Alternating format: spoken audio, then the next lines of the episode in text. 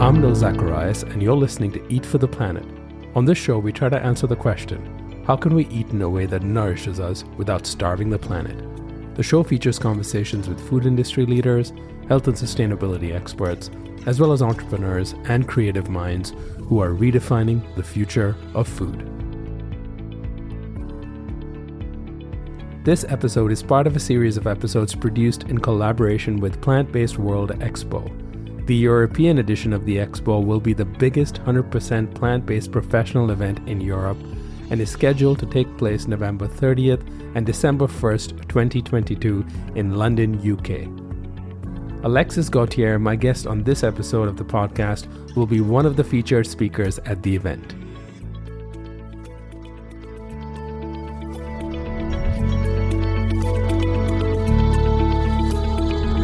Alexis Gauthier, thank you so much for joining us on the Eat for the Planet podcast. Thank you very much for inviting me.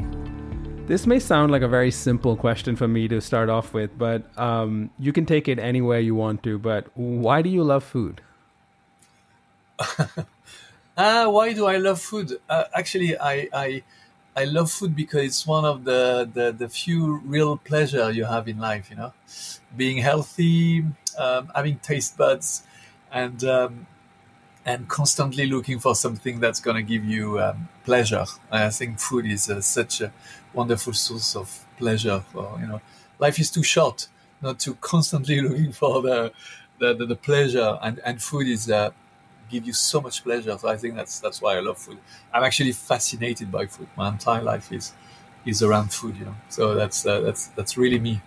Yeah, and obviously you started pretty early with your interest in food. Can you take us back to what was the first spark uh, where you you thought maybe this is something I want to dedicate the rest of my life to? Well, I don't know whether there had been one moment in my mm-hmm. life, uh, but obviously coming growing growing up in south of France, um, with um, with grandmothers, you know, like a lot of French chefs uh, who were who, who knew recipes, delicious recipes, and most importantly, we're cooking with love. Um, and I was lucky to be to be cooked for by people who I think really loved me. So they were putting everything they had, you know, uh, into into the way they, they fed me, and, and I really received it and I felt it, and uh, and I think that's where the, the, the, the love for, for food came. And then obviously the love for cooking. I love experimenting.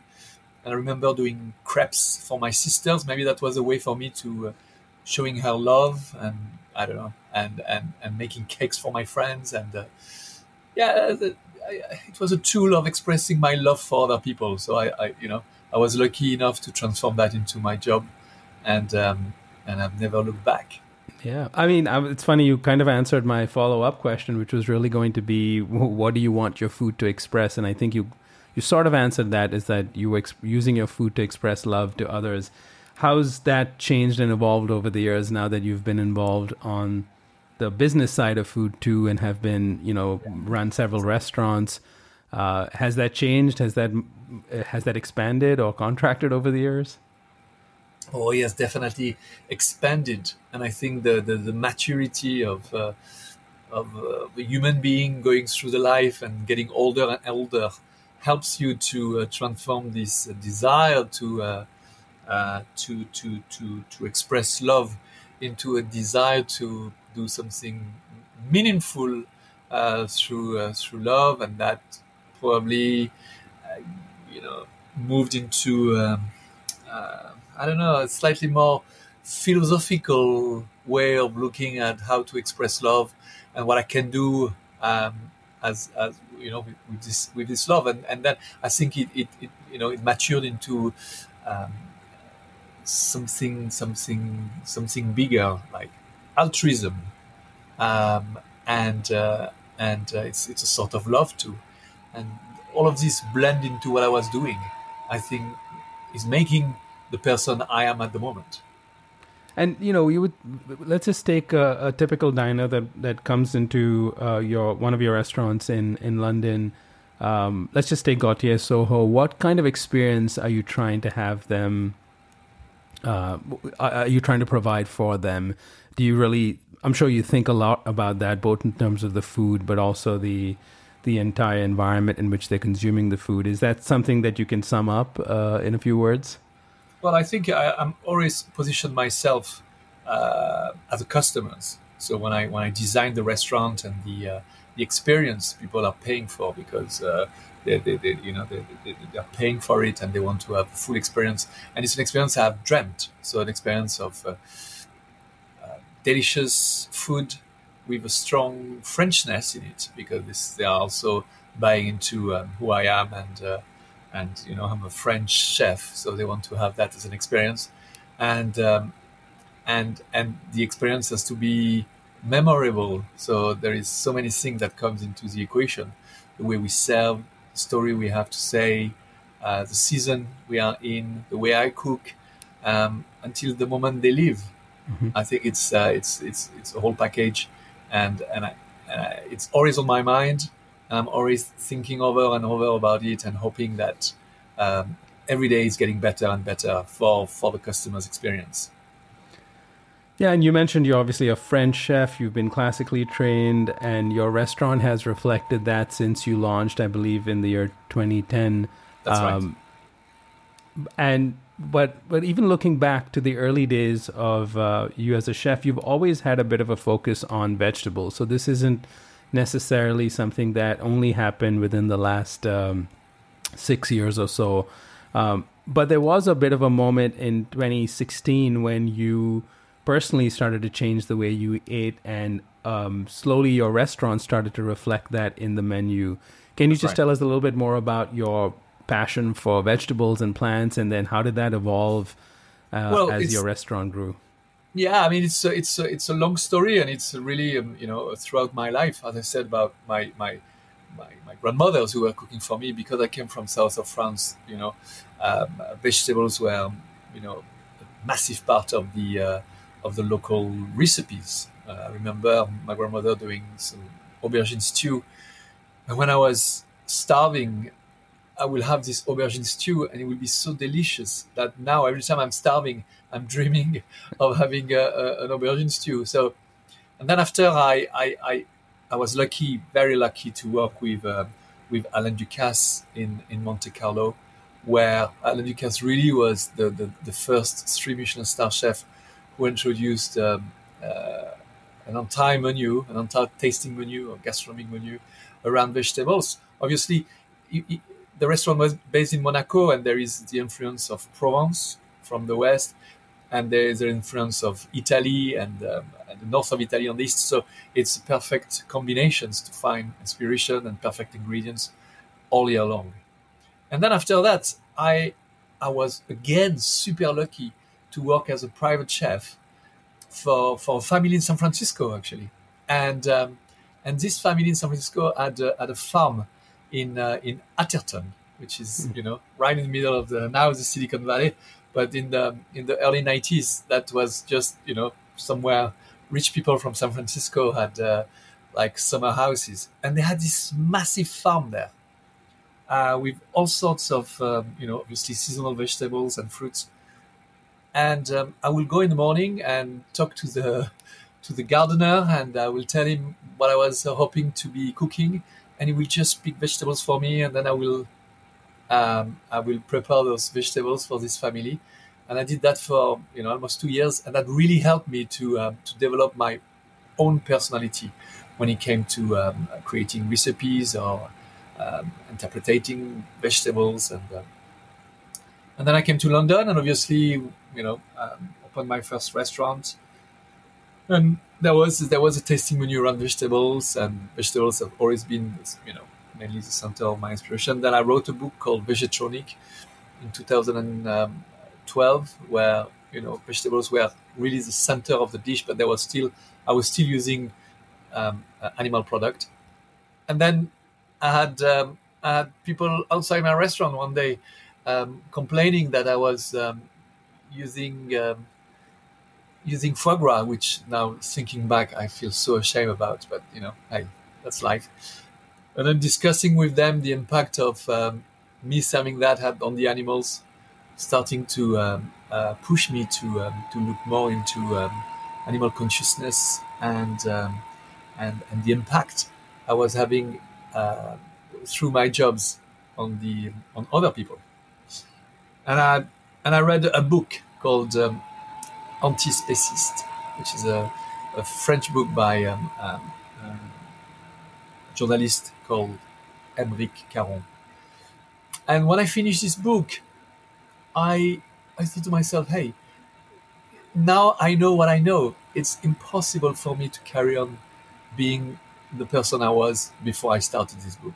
So my first decision was to obviously become vegan immediately, and um, and then I decided that I will transform my restaurant into this, you know, gastronomy, French gastronomic temple, into a, a French vegan gastronomic temple, and um, and um, and slowly, slowly, we removed uh, all the animals, and all our creative, um, um, all our creative stuff was around um, um, vegetable, plant based, and uh, and I'm so glad now there is obviously, you know, for the last now, you know, year and a half, two years, he has been he has been you are fully plant based, and uh, and and and and and I'm I'm so proud of that, and I'm I'm so glad, and I'm I'm so relieved. But and now I feel like you know I need to I need to I need to convince the world, you know, through my cuisine,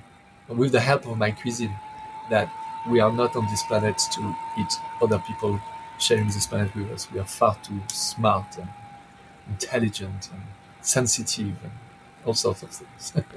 wow. I mean, I have so many questions there, but let's just go back to 2016 because it almost sounds like your decision to think about the issue and read a book about it could have been career ending in some ways, right? Because uh, your, yeah, I mean, the heart of um, of classical French uh, cooking or gastronomy, it, it almost is. Imp- if you think about it from a traditional sense, it's almost impossible to imagine it without the use of animal products. Absolutely, that was uh, that was a challenge. I was um, um, I was I was ready to take it.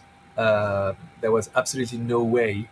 I mean, what kind of what kind of human being I would have been after knowing what I knew in depth, supported by science um, uh, that I could I could not only continue profiting, but um, uh, I mean refusing to accept the facts. You know, this um, I don't know. It was just it was just not possible. But yes, you're right. It, it, it could have been it could have been a massive. Um, uh, yeah, it could have been the end and a lot of people have told me, "My gosh, you're crazy," and that not only involved my uh, my customers, obviously, who were very upset, or my old supporters, but my employees um, who were thinking, "Oh my gosh, you know, I've got you know two kids. I've been working with you for 10, 15 years." And what are you doing? Are you trying to starve my family? Are you trying to destroy this business? Or... But at, you know what? I, I, it, it was a crazy thing to do, but now I'm looking back, I that was the rational thing to do. Um, and to be fair, it, economically, it has been um, it has been has been unbelievable because, uh, of course, I wasn't the only one to realize that at the time I was realizing it.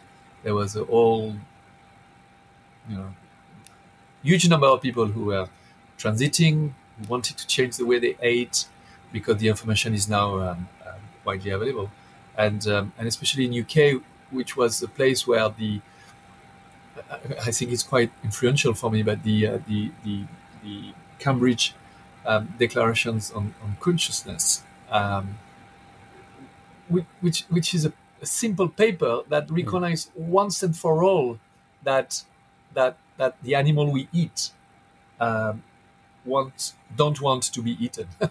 of course, they don't want to die. Of course, they want to be loved. Of course, they want to love. They want to. They have hopes, just like all of us. And and and and yeah.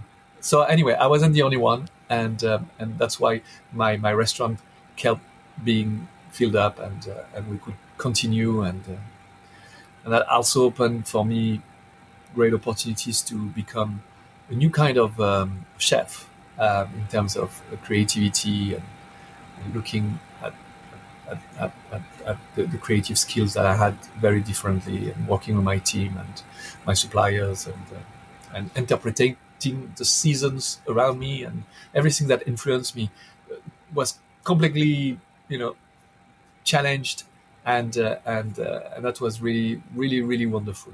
Yeah. I mean, it's such an interesting fact that you this decision and this change that you experienced was was back in 2016, where you know now looking back in the last say three to four years, there have been a lot of um, restaurants, food companies that have started to talk about using less animals uh, in their supply chain, mostly from a sustainability angle. Yeah. Um, and it's interesting to note that your decision was was not necessarily driven by sustainability. It was merely the fact that you just didn't want to use animals anymore, and and you came to a realization that they were beings and you didn't want to use them as part of your food, which is quite different from what most motivations are for a lot of people these days. I know, I know, I know, but you know what? This is. I mean, of course, it doesn't upset me because you know everybody can see where they're. they're yeah. But but we, we, we, we, we tell our customers everywhere we can, you know, at every corner of our company, you know, the, the message is very simple: is we are doing it for the animals. That's that's that's all. You know, um, the, the, animals are at the at the center of of of of our process. The love we have for them um, uh, is is is why we are doing why we are doing that. We want to leave them alone to enjoy this planet just like we will do and to let them alone and not to eat them because they don't want to be eaten. It's as simple as that. yeah. And and all this. I mean, of course, it's good when people stop eating animals because they want to do it for the planet. And uh, but my worry is there is always a little bit of room mm-hmm. for for for justifying uh, eating a little bit, and there is absolutely no way we should have one you know, this is this is, we are not on this planet for that. We were not meant to, to kill. We are not meant to, to, to feed ourselves with animals. And I've got no idea where we went wrong, but I'm working very hard to rectify the, the, the slight mistake that happened in in, yeah. in, in, in, us as a human. Yeah, especially as we've you know evolved and come now in the in the in the year 2022, we we have the opportunity to to have the benefit of science and knowledge and and and access to different kinds of foods, it's almost um, it's a uh, it's an it's not such a hard choice to make. It just requires some reimagining. Were you always uh, just one more question on this, but I do want to talk about what you did with your food. But um, were you always an animal lover? I'm just curious because it it, it uh, was that something that was always part of your life, and then this just sort of was an evolution. No, no, no. Exactly. That's that's the thing. Um, I, I I have never ever worried about or cared about uh, animal in the past, and this is I think I was hardwired, and I really feel bad. I mean, it's not my my my road to redemption, or you know, I I I, I even even uh, let me tell you something. Even when even after you know reading the book and deciding to be vegan and changing my business, I walk in a supermarket and I see dead chicken under cling film I it doesn't make I mean, it should make me sad, but it doesn't. And if I see uh, um, someone next to me having a fillet of beef, I have to force myself to connect the dots, to connect the the, the, the, the steak with the animal who mm-hmm. did not want to uh, to die, and that I think that's that's the hardest part um, and I know that's that's a reason why people, as much as they would like to be, you know, nice with animals, and uh, we are so hardwired, you know, since we were born, mm. about um, about about this disconnection between what we've got in our plates and the animals we see, in, you know, growing or eat, eating the grass in the field. And it's the same for me. So, and I really feel bad about that. I'm, I'm hoping that uh, as I get older, uh, the dots are getting getting connected, and I, and I, and I, and I, and I will feel.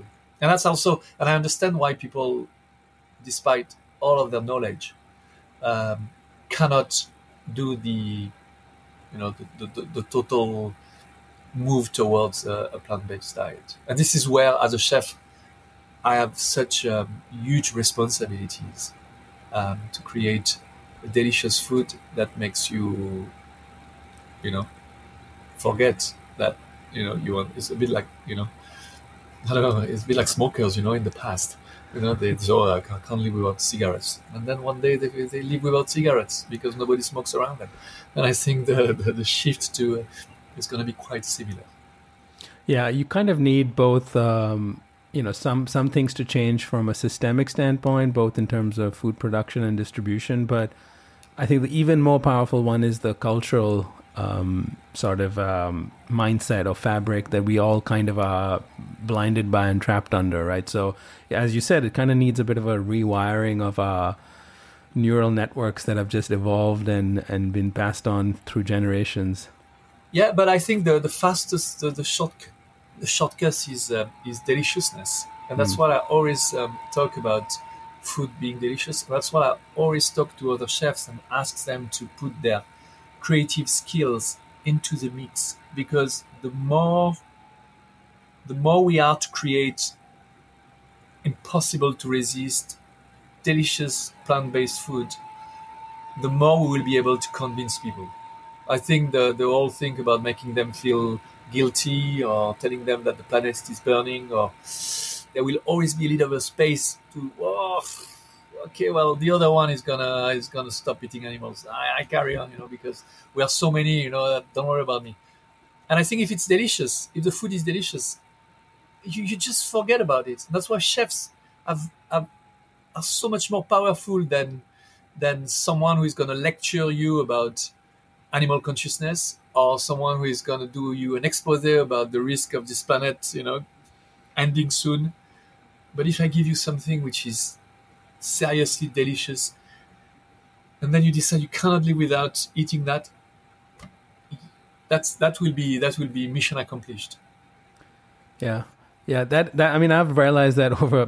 I've been vegan myself for twelve years now, and. uh at first it, I felt like knowledge was the problem, and that if only everyone knew, we we would all uh, make the right choice. Um, yes, yes, but that's not always the case that's not always the case and at the end of the day it's almost forgetting what food is right? Food um, food is pleasure right? And we can't forget about that aspect of food. You can maybe intellectually connect the dots and think uh, i need to change the way i eat but at the end of the day uh, when you sit down to eat and you've got you know limited time and maybe limited money in some cases you yeah. choose what you're used to and uh, you choose what you and love. there is, there, there is one thing that um, uh, really uh, I, I, read recently um, studies showing that there are still more uh, ex-vegan on this planet than than vegan, um, and that, and of course the the, the the, the reason for that is despite all the good intentions,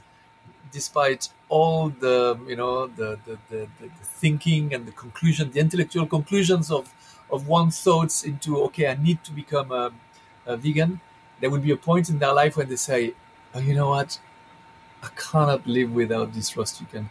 I cannot live without this sushi. I cannot live without, oh my gosh. And how many times have I heard that to justify a, you know, go back into the, the, the world of animal eating? And, and again, that's why, that's why the, the, the position of a chef is so key because you don't have to. I can make something that tastes as good as a, as a, as a I don't know California roll or as a, as a tuna roll you know, or, the roast chicken. Don't worry, and the, and the ingenuity of the human being is is is is now working so hard uh, to to you know replace what you what you think you cannot live without. Um, that I am I'm very hopeful. So, so take us back to say 2016 when you when you first started to transition your menu. I know you didn't do it overnight. Um, yeah. Obviously, you had an established restaurant. You had regulars who loved the food that you were making up uh, until that point, and now here you are, um, breaking the rules and and doing something that was slightly outside of the norm when it comes to, um, you know, French gastronomy, for example. So, how did that process go about? Did you, um, yeah, how did you make the change to the menu and and walk us through those years because I know it continued up till the pandemic, and then yep. obviously things changed. Um, yeah. So what, what we were do what I, what I was doing is to, uh, as I said first, is to remove um, all the creativity uh, in menu designing. Uh, so from this moment, there will be no more new recipes involving animal product. That forced us to, uh, when we wanted to bring a new uh, starters or a new main course, um, say in summer or in spring, it will be a purely uh, plant-based. So that every time there was one dish that qualified to be present on the menu, that will remove one animal-based um, product. But of course, we had to make sure that the transition uh, made sense because we couldn't just uh, start serving green lettuce and tofu, you know, uh, as a starter. We had uh, we had Frenchness uh, that was totally part of our, our, DNA. So, yeah, we were thinking about about the, the, the, the, flavors. We were thinking about the texture. We were thinking about obviously the retrofaction of, uh, of of of you know when you taste you know the richness of a French starter, for example, usually usually express you know um, the animal and uh, the, perfect animal so it, it, it, took a lot. It took a lot of um, uh, research and attempt to recreate that. But ultimately, every time we, uh, whether we were doing some sauce or we were doing some I mean, new sauce, a new combination of, of ingredients, the, the, the, the, the ultimate flavors was never too different from when the animal was involved. Why? Because I, I realized that the animal who we are eating uh, are the animal that eat plant. We never eat an animal that eats another animal. That's not in the French gastronomy anyway. That's that's very rare. And so actually, the animals tasted of you know of of the of the of its own food.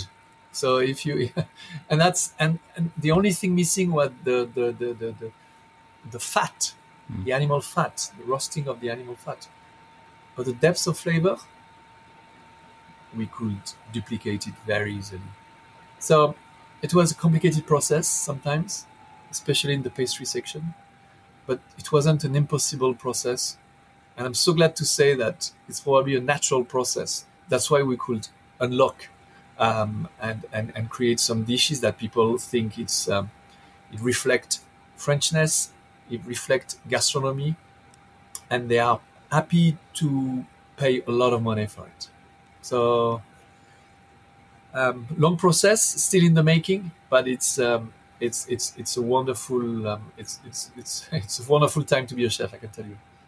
And uh, what's your approach to um, menu development? Are you uh, relying strictly on uh, whole food ingredients or uh, vegetables, or do you also experiment with? Um, as you know, there's several products now in the market yeah. that mimic meat, cheese, eggs, butter, uh, yeah, yeah, cream. Yeah. So, do you turn to those, or are you developing everything in house? So, we, have got two avenues that we take. Um, there is uh, the, the, the, the pure one avenue is a pure new creative French vegan gastronomy. Mm-hmm. What is it? It's something completely crazy. As far as if you were looking at it 10 years ago and you look at it now, you think, my gosh, what are you doing? It's a gastronomy that involves um, uh, aubergine in puddings and, and wild strawberries in main course. It's, uh, it's a gastronomy that absolutely no boundaries other than the season that leads us. So we are in London and we've got four seasons and we've got ingredients that comes in spring and different than in summer and in winter. And really that's that's the start of the inspiration process. And then nothing that stops us. We think about um, texture, we think about what we can add to um, to, to, to add a new dimension in the in the in the product. But say we work with Salsify at the moment, and um, and we we, we, we we, transform Salsify. Uh, the, the, we, we transform the texture of the Salsify while retaining its, its depth of flavor. and then we we we we merge that with something bitter that you would have never done that in French gastronomy, and then we add an element that comes and balance the sweetness of the dish at the end, and and that's really exciting. That's that's a modernity. That's uh, Mhm. but that's gastronomy. It's complicated. It takes a lot of time to make. Involves a lot of chefs. And on the other hand, we have we have the 3D printing piece of um, piece of meat. So you were talking about new kind of ingredients. So of course we we we, we want to use them. We want to. This is a modernity. This is also the way we, we don't want to sound uh, artisan. We want to Mhm. sound progressist. So I, I, those companies who make, you know, I'll give you an example of 3D printing meat. They make those 3D printing meat because they are like us. They want the world to stop eating animals. So we are going to, to use them and we are going to inflict them the kind, same kind of uh, Frenchness. We're going to inflict them the same kind of gastronomy that we will do, we will have done in the past to a rack of lamb, for example.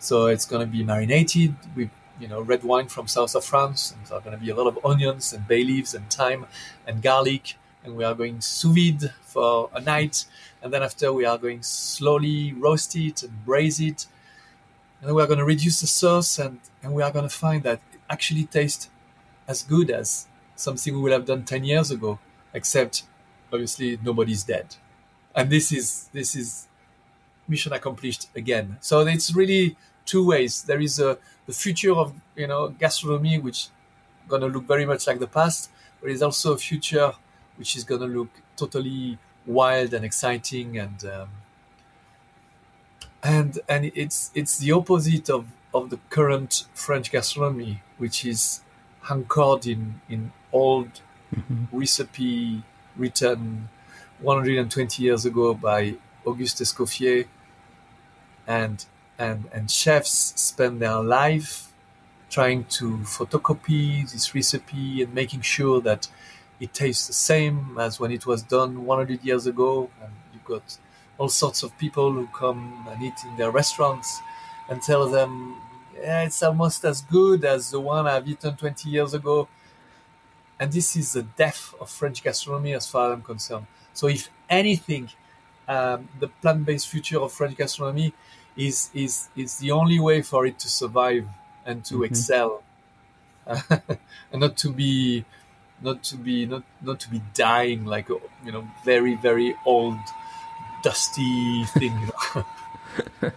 And uh, you know, how did critics? I'm very curious. How did critics react to the the changes that you were making? I mean, you were obviously very creative even before you started to transition your menu into being plant based, and um, and it wasn't like you were super traditional in the past. You were probably following the basic rules, but how did that get received? Because you were an established restaurant. It isn't it wasn't like you came out of nowhere and just started a new restaurant or doing something different. No, you had to change people's perception of what you were.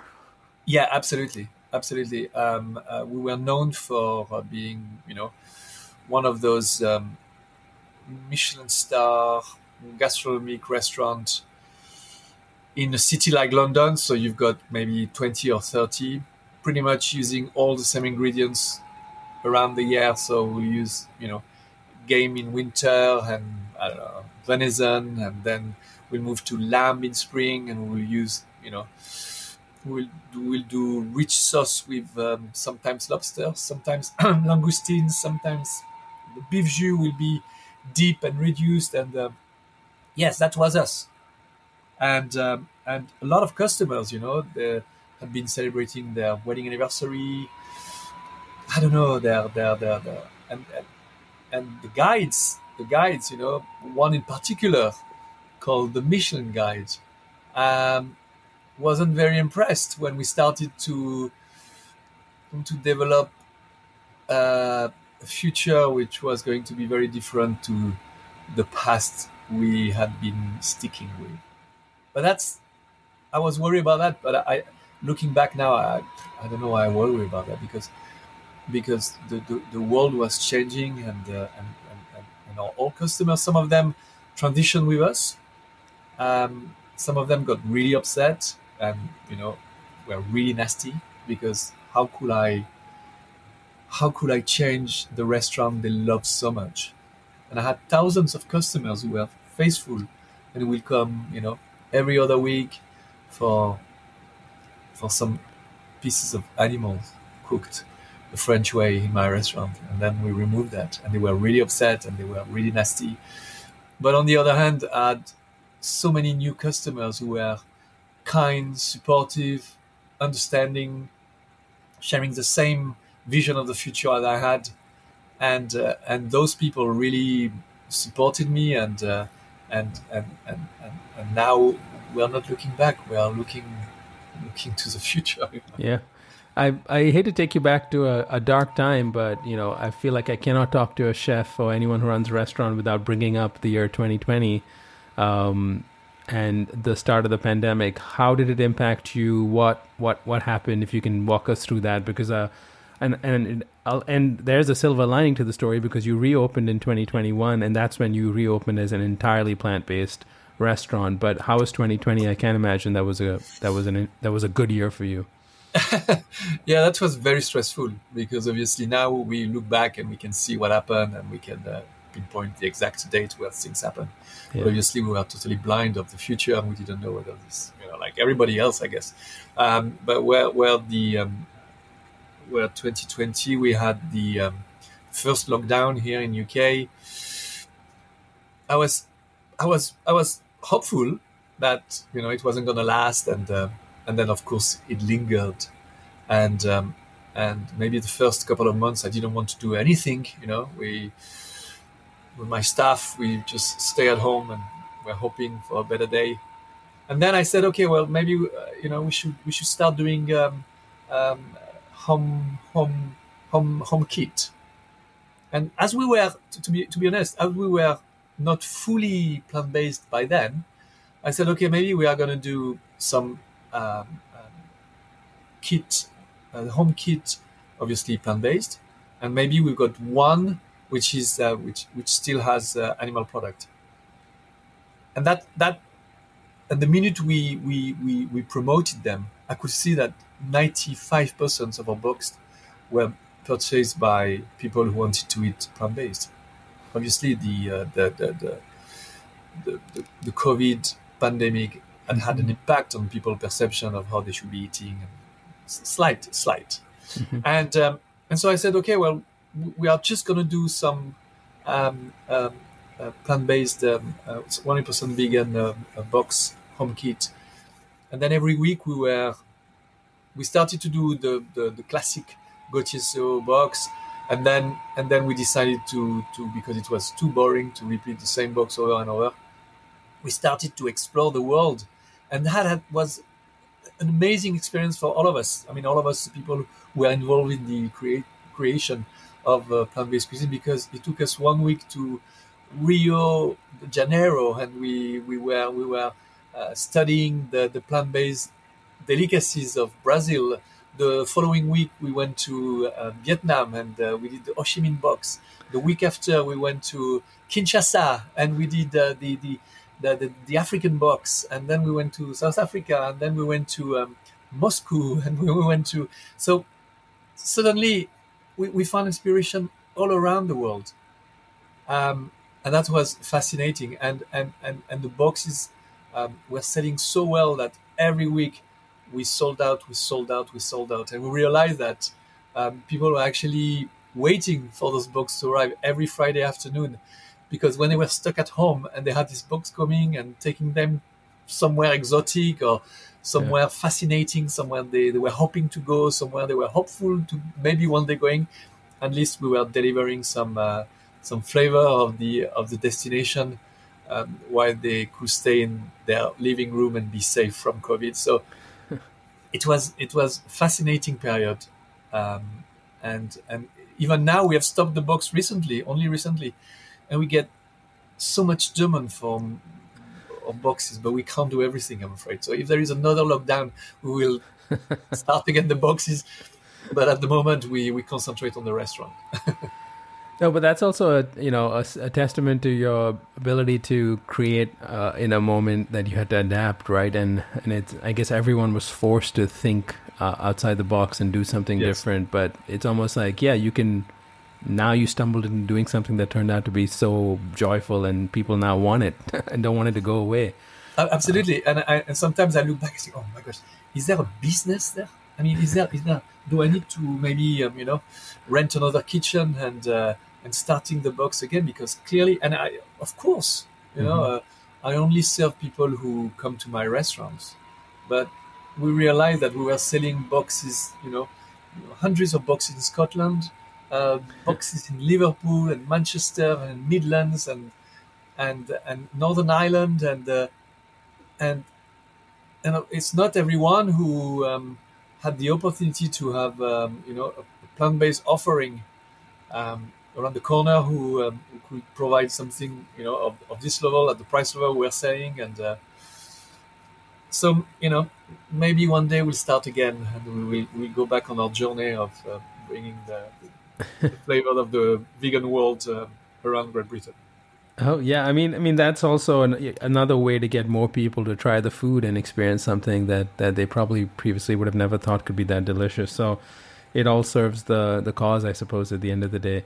Uh, so you reopened in 2021, and, and that's when you had an entirely plant based menu. How how's how have things been since then? And um, um, you know, how would you sort of describe the food that someone would get in your restaurant if you were to go there today?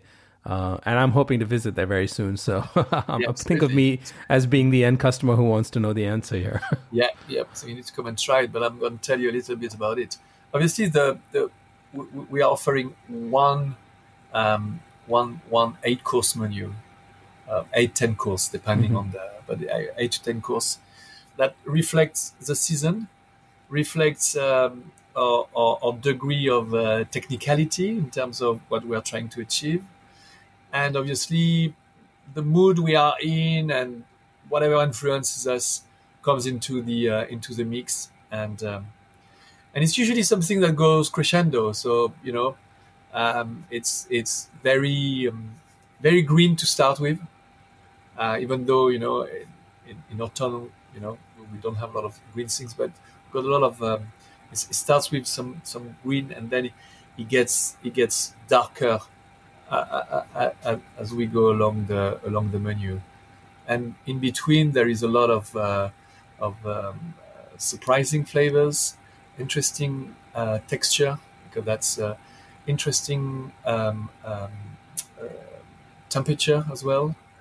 Um, and and I work with my sommelier and I work with my waiters to try to create an experience that not only I mean obviously it's it's around the food because you come and get fed, but the message that my waiters have is is is aligned with the kind of things we do.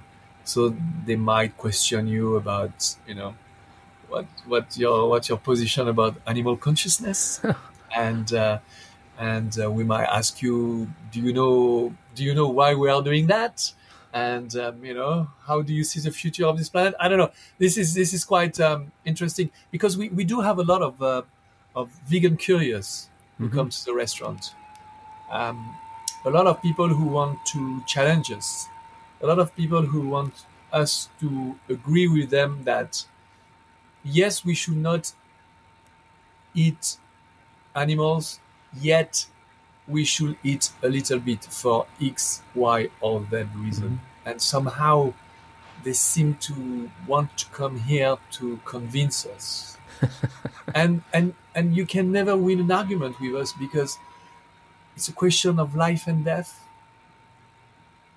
And and that's the end of it. That's the that's just the end of it. There is no argument. But anyway, it's quite interesting for for my uh, for, for, for, for, my employees um, to be able to have this kind of conversation. And and, and, and, and, and I always say, you know, we come and we, we bring the cross of, of what we are doing and we plant it in the middle of the plate of the table. Every tables every night to every customers. And we do it for the animals. And we yeah. are so proud. And we are so proud. Um, and and I can tell you when people spend what they spend with us, I can tell you it's 95 pounds per person just for the meal, and then they they, they everybody drinks a little bit to enjoy. So the average spend is maybe 150 pounds, 200 pounds per head. And when they leave the restaurant, they feel like they have really had had value for money. Hmm. in in a, in a very gastronomic experience when people who were talking to them were serious they had a message but they were professional and they, they loved doing what they were doing and uh, and it was delicious it was surprising. And he reflected you know london 2022 and it's going to be completely different in two years time but that's that's the beauty of it Yeah. and this is what we are selling and this is uh, this is this is the experience that you will have uh, you're going to have when you come to a restaurant hopefully what you're doing is so different from anything I've seen because, um, well, of course, there's. Uh, I mean, out here in the U.S., there's there's ton, tons of all plant based restaurants now, but no one's bold enough to bring up that issue and and confront the guests with it because uh, the the conventional thinking, and at least maybe research points to it, is that people people want to just experience good food. They don't want to be preached to, and they don't want to be uh, to, they don't want to be asked questions or their you know their their values to be to be challenged, and and the and that conventional wisdom, you look at it over here. Every place that sells plant based food, it's it's all about the food, and it's almost like even Yeah. sustainability maybe now in recent years has been started to be brought up because I think it's mostly used as a selling point. It's almost like a marketing tactic. And not to say it's not genuine in some cases, but in many cases it's it's used because they know people are more welcoming to talk about the planet than to talk about uh, uh, a life being taken uh, for your Yeah. food. But I think I find that commendable. I think it's brave. I think it's it's kind of risky, and maybe it's different in No, no, no, London. no, I But think um, I think the I come into I come into this world as um, how I say already established, mhm. matured, um, and and and maybe maybe I've been spending twenty years in this country, and the, the eccentricity of of the the, the British are slightly, um, uh, but I've got nothing to lose yeah, nothing to lose. I I I will I will in, at my last breath, the last day of my life, if I look back and I haven't been true to to to to those believe and think oh maybe on that day I did not remind the person that what he was eating is a dead animal. I will I will I will feel guilty. I will feel guilty. And I don't want that. I want to I want to yeah, I want to bring this very clear message. It's, this is so basic. This is why it's so. Sometimes I have to excuse myself to my guests, and I say, "Yeah, it's gonna sound super childish, but we don't want to kill someone who did not want to die." And then I ask them, "Would you like to be eaten?" And they, of course, they say no. Well, I said, "Well, if an animal could speak, it will tell you exactly the same. Of course, it doesn't want to be eaten. I mean, it's so, it's so, it's so stupid and simple and." Uh, and sometimes I can't believe people are still trying to argue, oh yeah, but you know the animals is he was happy during his life, and I said, what is all what is, what is this bullshit? What is what is that? I mean, are you having? Uh, I mean, we are we are we are intelligent humans. We are better than that. If I tell you this person doesn't want to die, it doesn't want to die. End of the story. Anyway, sorry. Yeah, and then I, I think it also comes down to because you have a lot of confidence in your own um, talents and abilities, and you've, as you said, you've had a successful um, career leading up to this point, and if you don't, you know, stand up for what you believe now, then when, right? So it's almost and I was I was ready to to to lose everything. Uh, I'd spent 25 years of my professional career to build. I was ready to uh, to to to. I was ready to lose everything, but I knew it was not gonna happen. This is the thing, because if it if it happens to me, this kind of uh, you know being enlightened, it will happen to thousands of people. You know, I don't think that I'm uh, one special individual that sees the light and uh, nobody else seen it. And what's the response been from customers? I mean, I'm sure you've had several stories of people who, like, to what extent do you feel like you're helping change people's perceptions? How do you feel like I know it's very tough to measure impact um, because you're one restaurant and and yes, you serve uh, thousands of customers, but how do you feel people's perceptions are starting to change? The very fact that you've been successful doing this now for a while is, is probably a good sign. Um, but what else have you heard and seen that, that gives you hope? Well, what I really hope is that more chefs um, will not be scared and and and and will do the same thing um, as I have done.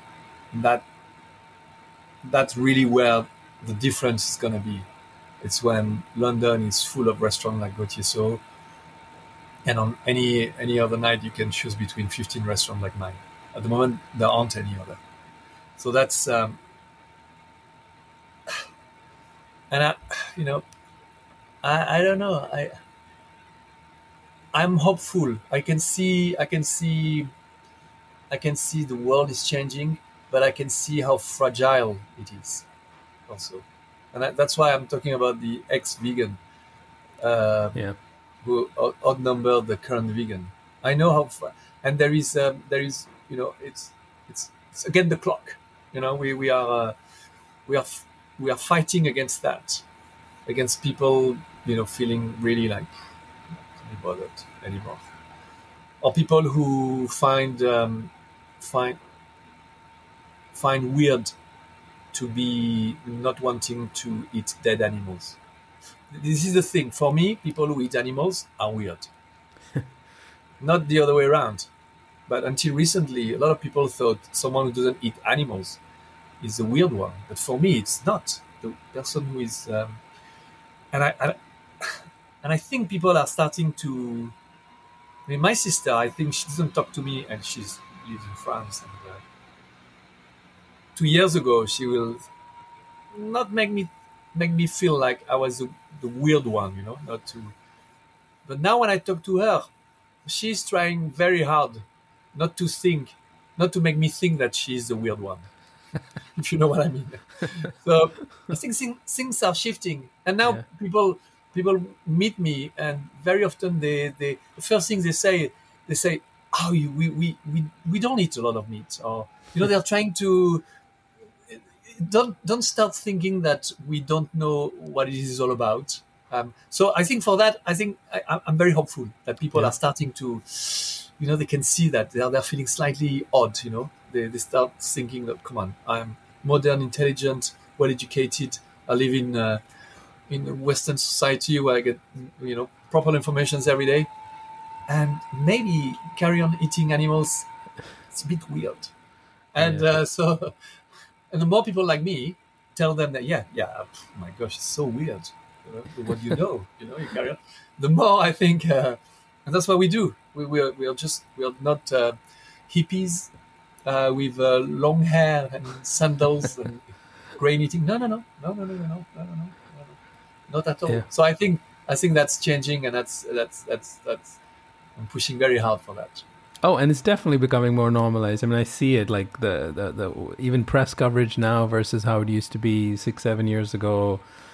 I, yeah, there were definitely many years there that I definitely felt like a big outsider. Not to say that it's the norm now, but you can definitely feel um, that the the knowledge about the scale and the the brutality of animal agriculture is becoming more well known. Um, and is you and usually it's first they think about it through a sustainability lens, but once you dive deeper, you can't help but see the reality of it. Um, yep. has nothing to do with sustainability, but more to do with no. it's just this, this not the right thing to do. Um, Absolutely. Uh, do you get you know this may sound like a, a, a, random side question, but I'm sure you get being someone with your background. Um, do people come to your restaurant or others when you first started to make the shift in your menu turn to you and say, "But Alexis, what about cream and butter? Like, how are you going to to make a menu and and how are you going to create food without that?" Um, and I'm sure you figured it figured it out. Do you make that all again on your own, or do you rely on certain products? How's what's your approach to that in, uh, in your cooking in general? Mm. Well, on on on the on the on the use of uh, of cream and, and, and butter and uh, and things like look like milk. I mean, to be fair, it's it's it's so easy now to find um, uh, plant-based alternatives. Who, I mean, I recently did a blind test of, uh, I mean, of, of different kind of plant-based uh, butter, and I mean they were all so good. I, I for for for a moment I thought I was being fed um, animal-based butter. So we we we use them. Um, it's it's part of our integral part of the, the way we have totally um, uh, brought them into uh, into into our recipes proudly, very proudly, um, and we support. And I'm always happy to support, uh, like um, uh, you know, someone who has cracked uh, the the plant-based mascarpone, for example. You know, Mhm. I, for me, it's like uh, whew, it's a, it's a, it's a sense of relief. You know, I think, my gosh, we're going to be able to have amazing tiramisu Yeah. without, uh, you know, without, you know, plant. uh, This is this is for me, it's delightful Yeah. being able to, um, yeah, and to, to, to see, and and, and and and the future. You know, um, don't, don't start me on the on on stem cells um, things because I am so hopeful about that. I, I have seen it. I've, I've tasted it recently. I was very lucky to try um, a, a terrine, terrine de foie gras Mm. made by this French company called Gourmey out of um, stem cell um, taking, t- taken from from the, the, the cell taken from the, the egg Yeah. um, the duck egg. So, you know, the abuse was really minimal. And they managed to create this terrine, which tastes just like the one I had, you know, 20 years ago and tasted so delicious. And so I'm, I'm you know, maybe, maybe during my lifetime, I'll be able to, to, to get my, my, my liver fat again with some delicious foie gras, you know, stem cells foie gras. I mean, I'm, I'm super hopeful because, Yeah. as I said, I talk about the ingenuity of the human being. Um, some think they are doing it for the planet, but every time they save an animal life Mhm. with, with that kind of product, it's mission accomplished as far as I'm concerned. Yeah, and you're sitting at the cutting edge of it because you're using the best of your decades of experience um, on the culinary side and, and merging it and keeping an open mind, not staying traditional, keeping an open mind about new technologies. Oh, Um, yes. And those companies need chefs like you to be able to push the envelope on what's possible with their food to almost prove that you know like this is the future and where the future is almost is already here it's only a Yes. matter of time absolutely and i'm so and i, I have put my my energy recently i um, you know i was asked to to go and cook for 25 partners in one of the biggest investment bank in switzerland who needed to be convinced that you know the plant-based future is real. And they asked me they said can you go and cook for them? Because those 25 partners they still think that in 20 years time people will be eating you know fillet of beef and and, and, Yeah. and lobster thermidor or whatever.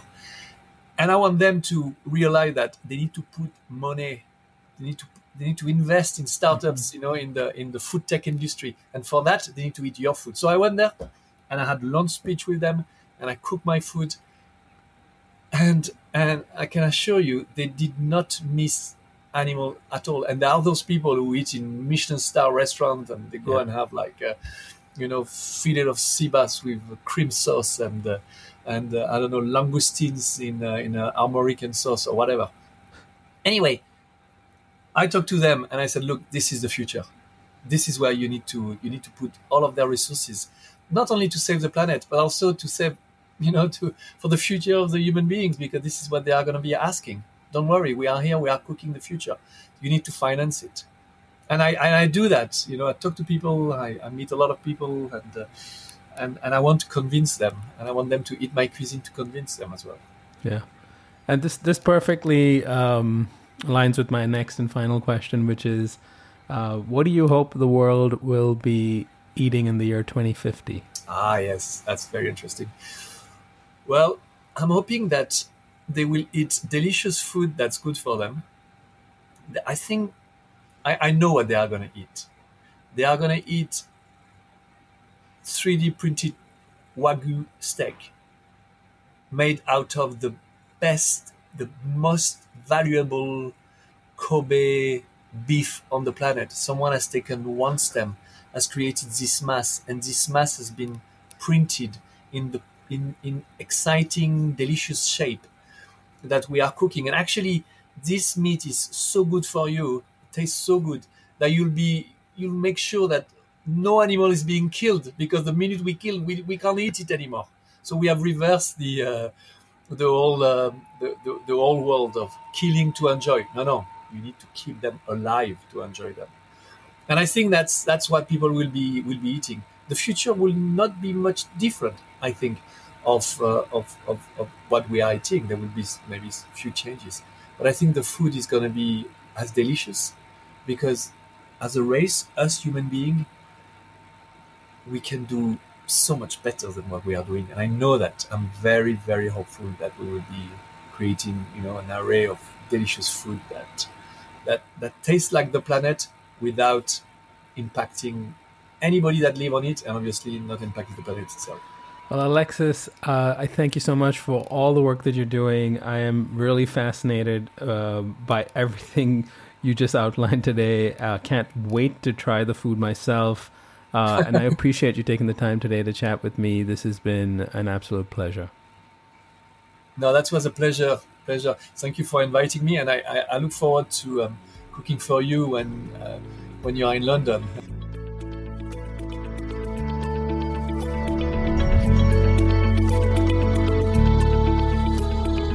You've been listening to Eat for the Planet with Nil Zacharias. If you enjoyed this conversation and would like to show your support, all you have to do is subscribe to this show and rate and review it.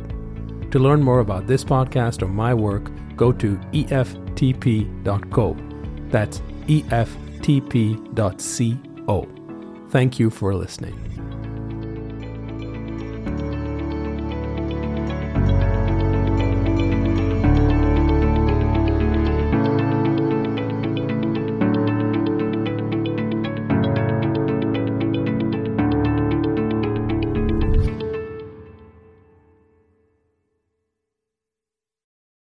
Headlines remind us daily the world is a dangerous place. The elites in charge say everything's fine, stop noticing. But you know better. And your gut knows that time is short to prepare for a world that is four missed meals away from chaos. My Patriot Supply has helped over 3 million families become more self reliant and is the company Americans trust to prepare. Go to mypatriotsupply.com and secure their best selling three month emergency food kits. Each contain delicious breakfasts, lunches, and dinners, averaging over 2,000 calories per day. Secure at least one food kit for each family member. For a limited time, save $200 plus get free shipping on all their Ready Hour three month emergency food kits. You're not ready if it's not Ready Hour Foods. My Patriot Supply also has solar power generators, water filtration units, biomass stoves, heirloom seeds, and critical survival gear. Shop MyPatriotSupply.com today. MyPatriotSupply.com.